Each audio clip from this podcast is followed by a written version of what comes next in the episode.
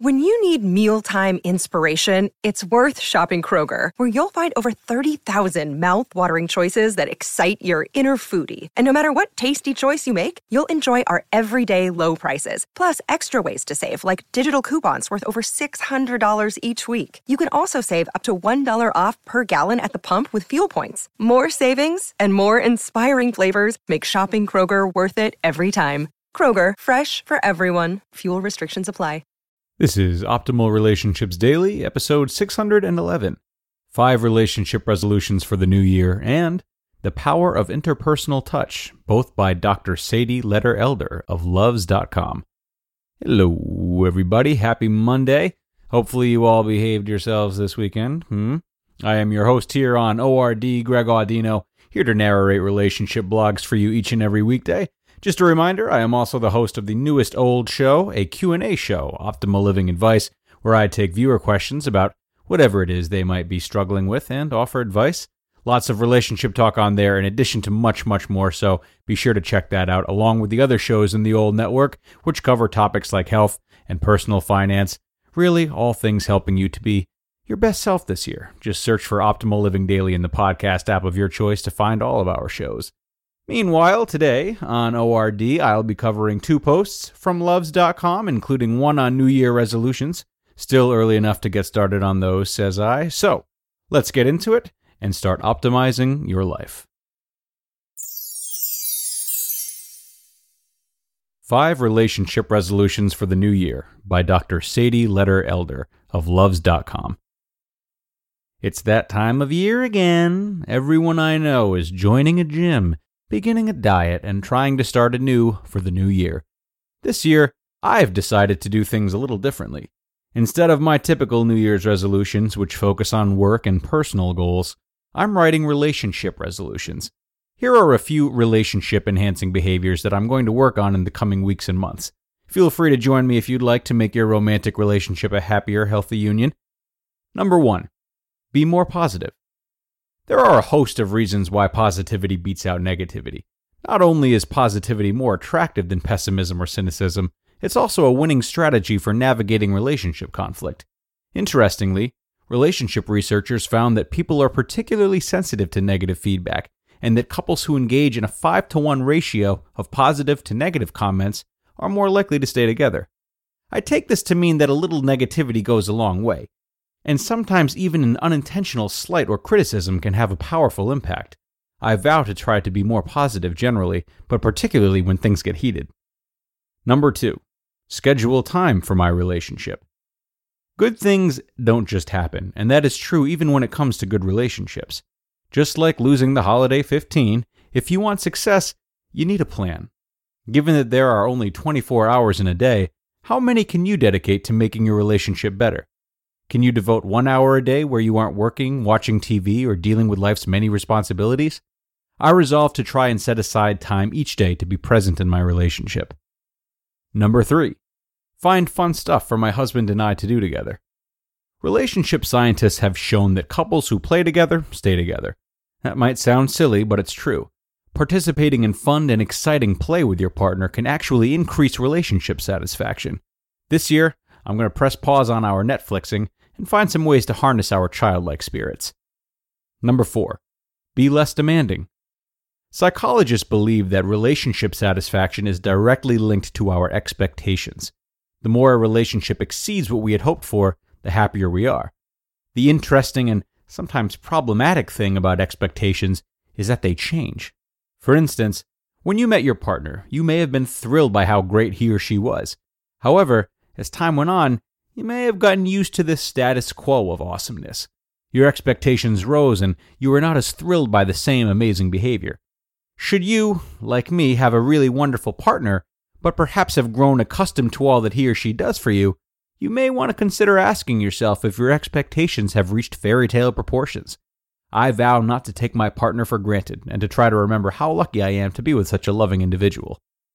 Number 5. Communicate more effectively. This one may be easier said than done, pardon my pun, but it may be the key to a successful relationship. Conflicts arise when people lack effective communication skills, and the thing I'm the worst at is listening.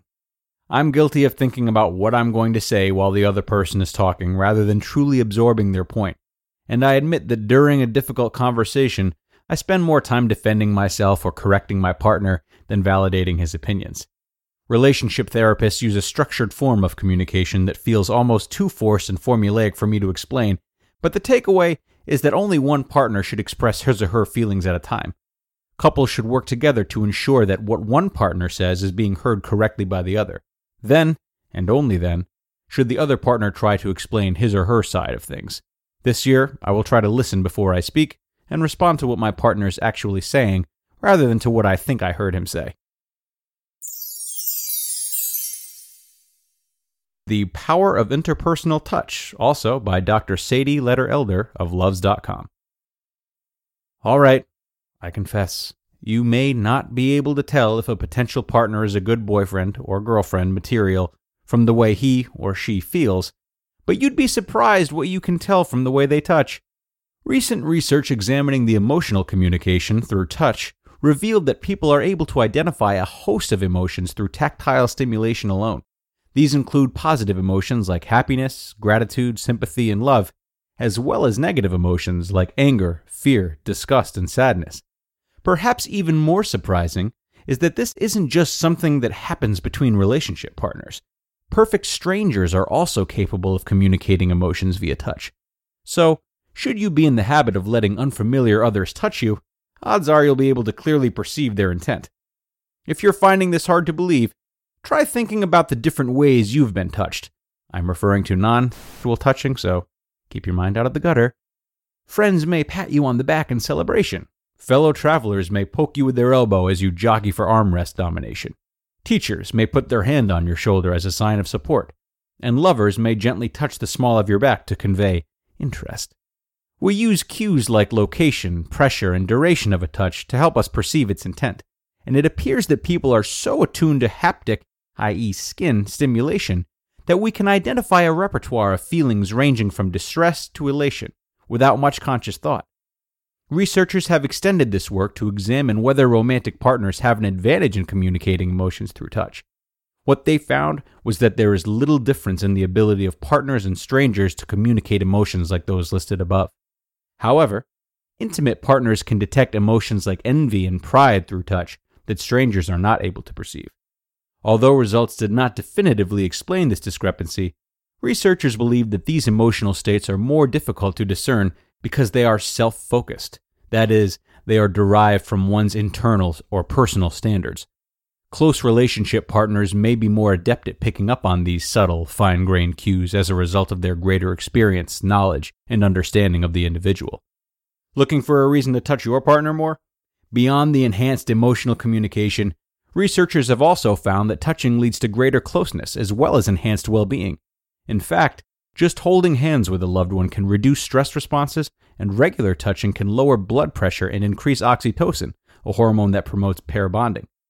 I guess there are only a handful of lucky ladies who know whether or not Ryan Gosling makes good boyfriend material, but if you're fortunate enough to be touched by him, you may very well be able to feel the love.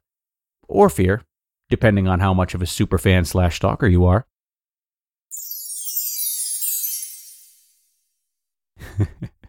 you just listened to the posts titled Five Relationship Resolutions for the New Year and The Power of Interpersonal Touch both by Dr. Sadie Leder-Elder of Luvze.com.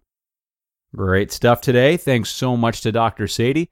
My love language is most definitely physical touch, so it is admittedly reassuring for me to hear that it's actually doing some good and not just annoying all of my friends, family, and ex girlfriends. I also love what she had to say about managing expectations in her first article.